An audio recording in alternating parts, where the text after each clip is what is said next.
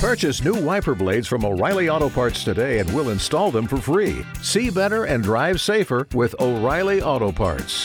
Oh, oh, oh, O'Reilly Auto Parts.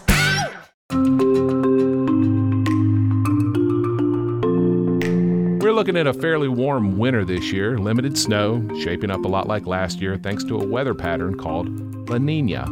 That, at least, is what our weather team here at WRAL tells me.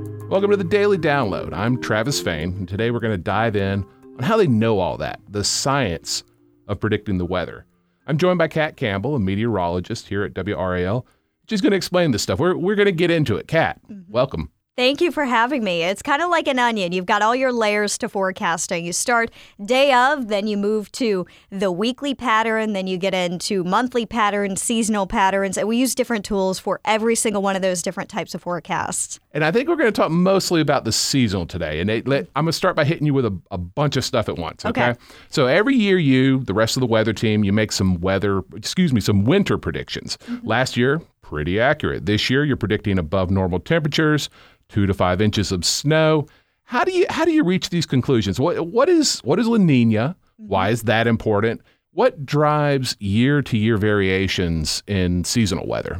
So, a lot of that comes down to La Nina, and that's a state of something we call ENSO. And it's really interesting. To figure this out, we actually look at the Pacific Ocean, and you may be confused. You know, the Pacific Ocean, how on earth is that going to affect our weather here in North Carolina? And we look at the equatorial region. So, you're looking at the central Pacific Ocean, but we can actually tell different types of weather patterns that shape up there based on these ocean and atmospheric patterns that develop and the monsoons that happen. And those all create different types of patterns for us. And what that typically leads to when you see below normal temperatures in the equatorial Pacific Ocean is milder temperatures for us here on the East Coast during the winter months. And that's pretty accurate. That's one of the best tools that we have. But we can see variations from year to year in La Nina patterns, and a lot of that has to do with the jet stream. And we look more in depth at jet stream patterns that could shape up for the month ahead, really a month out. So we've been looking at the La Nina pattern, jet stream patterns, and a lot of it comes down to climatology as well in our spreadsheets that we all love and appreciate in the Weather Center. So you're looking at what patterns have existed in the past, mm-hmm. and you know, all right, well, when those patterns existed, this is what weather conditions were. So you're basically looking to the past to predict the future. Right? Absolutely. That's it- the one of the best tools we have is looking back at history. But it kind of seems like it all comes down to where air moves Mm-hmm. and how warm or I, I, I- that is an awful lot. That just sounds like chaos you're trying to calculate. It's all connected, though. I mean, the ocean is connected to the atmosphere in every way, shape, and form. So you can actually look at these air cycles that we have with the ocean connecting to the atmosphere, different layers of the atmosphere. And it really comes down to a lot of physics for us. And I won't go too much into that, but El Nino, La Nina is one of the best tools, hands down, that we have to predict winter. But a lot of it, you're right, comes down to just the fine line. And I mean, that line is ever so fine in North Carolina between the moisture and the cold air lining up. We're always Yeah. right on that line. And this is our third year, we think, going into a, a La Nina period. Uh, that happens sometimes, including, uh, according to our team here, 1998 to 2001. In one of those winters, we had 20 inches of snow. I know y'all aren't predicting that this year, but what is the likelihood? Like, is there a percentage you can break down that we get something like that, like an outlier winter? It's possible. It's certainly possible. And I can't give you a percentage that we would get 20 inches of snow. I can tell you that chance is very, very low. But I do think that is very fascinating. There are very few times in recorded history that we have had three La Nina years in a row or even more than that. And the fact that one of those segments of three La Nina years in a row encompassed the 2000 snowstorm, you know, it could be positive for snow lovers. But things like that, the 2000 snow, really come down to a very small scale weather pattern. And I don't think that necessarily could be related all the way back to something as broad as a La Nina pattern. But you know, you got to get everything to line up just right for that. And I'm hoping, I'm hoping for something good. Maybe not 20 inches, but we always, we want enough for the kids to be able to go sledding. And by the kids, I also absolutely mean myself. One of the things I, I, I can kind of wrap my head around how you could figure out. Well, you, we think this winter is going to be warmer than normal. Uh, like you said, you look at look at the weather pattern, you, the, the the way the air is moving, what the ocean's been doing.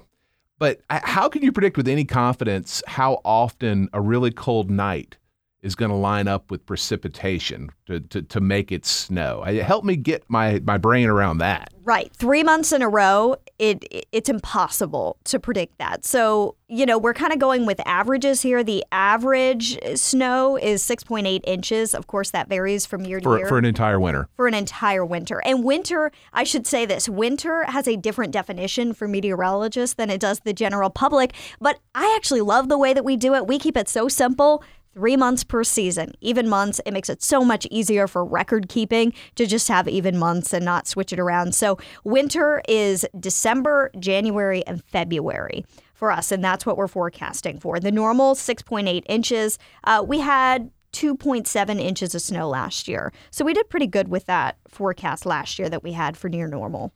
Of all the things you do here at WRAL, and obviously you're on you're on TV multiple times a day talking about the weather, but is is whether it's going to snow is that the thing that sparks the most joy among viewers? I mean, is that the thing that that people are most interested in? Yes, and myself too. That's why I do what I do to this day. I was a kid growing up in Winston-Salem, North Carolina, and I loved the snow. And I would go visit my family members, my cousins in Michigan. We would build snowman, have so much fun there. And I always wanted to know, you know, why why isn't it snowing here? And how come? I mean, to be honest with you, I'd watch the news, get so excited. My parents would tell me that we could see snow. And there were a lot of mornings when I woke up the next morning and there was nothing on the ground. And I, that letdown and that pure disappointment is why I do what I do today. I ask so many questions. So I love it. I totally relate with the viewers. And you know, we we get all kinds of fascinating weather here in North Carolina. I mean, we really get it all. We get ice, we get snow, we get uh, tornadoes, we get hurricanes. But snow is the one that, you know, there's a little fun to it. There's really no fun to ice, hurricanes, tornadoes, anything like that. But snow, you can have fun with it. So I think it gets people excited, brings out a little bit of a kid in many of us. Yeah, and I guess it's seeing water transform into something that you can play with, that you can play on. There, there, there's something wonderful about that. Uh, we're going to take a little break here. We're going to come back in a minute. We're going to keep talking, and I'm going to I'm going to step back and, and we're going to broaden this out. We're going to talk a little bit more about the science of weather, weather more broadly. Stay with us.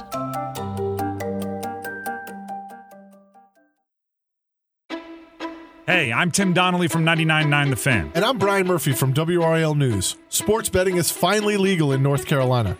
Getting to this point in this state wasn't easy. How it happened is a backstory worth telling, and that's what we're going to do in a new season of our podcast, A Brief History of Triangle Sports. The podcast is out now. Follow a brief history of Triangle Sports on Apple Podcasts, Spotify, or wherever you get your podcasts, or on YouTube. Welcome back to the Daily Download. We're here with Kat Campbell, a meteorologist here at WRAL, and we're talking about the science of predicting the weather. Kat, so how much of this comes down to physics, which some of us may or may not have studied in school? Absolutely, a lot of it. I studied a lot of it in school, atmospheric physics. And it comes down to what we call quasi geostrophic theory. And we had to derive every we had to derive the equation of momentum that we use, all kinds of derivations that we did in college at NC State. They certainly didn't teach us to be on television. I did that when I was doing my schooling, you know, in internships and things like that. But it really comes down to a ton of physics. But if I want to put weather in the most simplistic way, that is accurate. Weather is simply the atmosphere just putting itself back into balance. The jet stream is like a wave, it's like a sound wave. Any kind of a wave that you can really think of in physics, it's all just balancing itself out. There are dips, there are peaks in those waves, and it's all got to try to balance itself out. And that's what's happening. When we have weather, you've got a dip in the jet stream, that's creating rain, and that is trying to get the jet stream back in balance. And the jet stream that r- runs up the Atlantic coast, uh, uh, or, or where does that? stream? So the jet stream happens um, high up in the atmosphere. So it's the upper level pattern that we have, and it flows from west to east, and it's what carries all the weather systems our direction. All right, so hot air goes up, cold air goes down. The planet is spinning. hmm Is it as simple as all that? Not quite. Certainly a lot more complicated than that. And I think a lot of folks want to know you know, you have all of these physics equations. You know what's happening in the atmosphere. You can back it up with science and with data. So why can't you predict uh, the future more accurately or farther out than you do now if you've got it all figured out in the physics. And really, the answer to that is interesting. It comes down to two ways that we can improve weather forecasting in the future. One of those ways is that we simply need more sensors. We use airport sensors in, across the country. And, you know, great. We've got a ton of those in the US. We've got a lot of airports, even smaller airports give us all that data. It goes into our our weather models as well as weather balloons. But there's a, a limited government budget for weather balloons, and we don't have as many of those. They actually don't even launch those from Raleigh. So uh, we just need more data points. And in the US, we have a lot, but that's not the same everywhere in the world. And of course, we have very, very few data points over the ocean, and a lot of weather systems develop over the ocean. So, in order to get a more accurate end to the equation, and the equation is the weather model, and the end being the forecast for the future, you've got to put the right numbers in to get the right outcome. And we just don't have enough numbers going into these equations that are the weather models.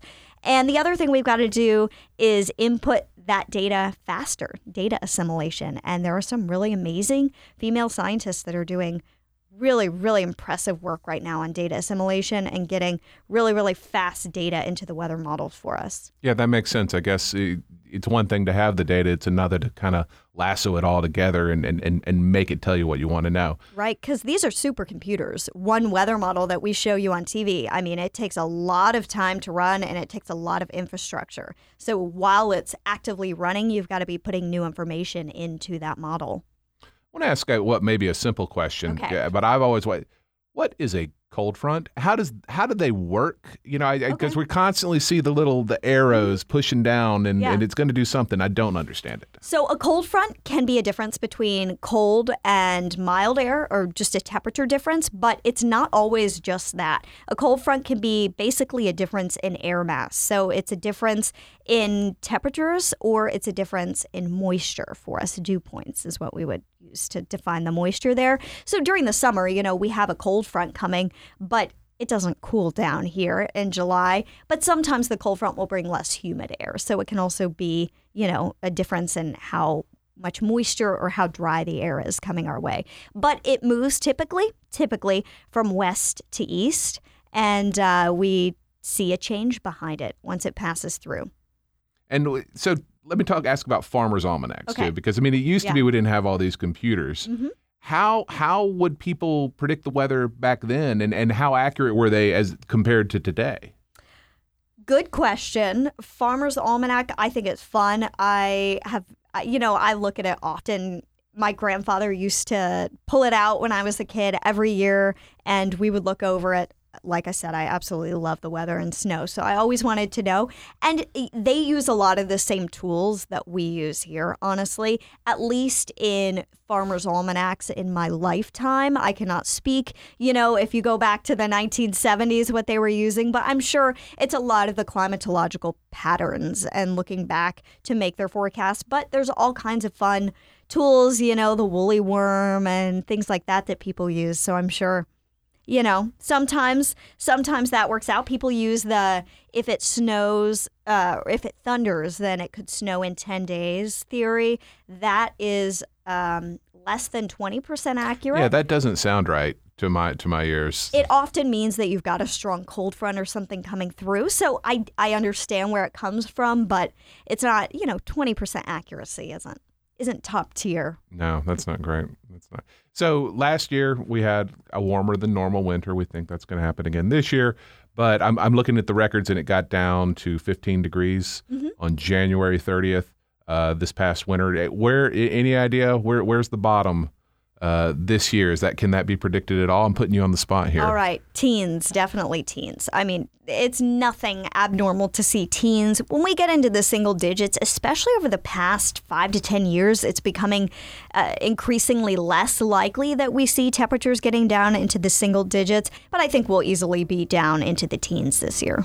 All right, Kat Campbell, thank you so much for your time. We appreciate it. And thanks to you folks at home for listening to the daily download. If you'd like to hear more about things to do, whether the weather is good or bad, places to visit, restaurants you can enjoy in North Carolina, I want you to check out the WRAL Out and About podcast. That's a weekly podcast from WRAL News. You can find that in your podcast app. Search WRAL Out and About. Out and About, that is. Thank you for listening, and thank you, Kat. Thank you.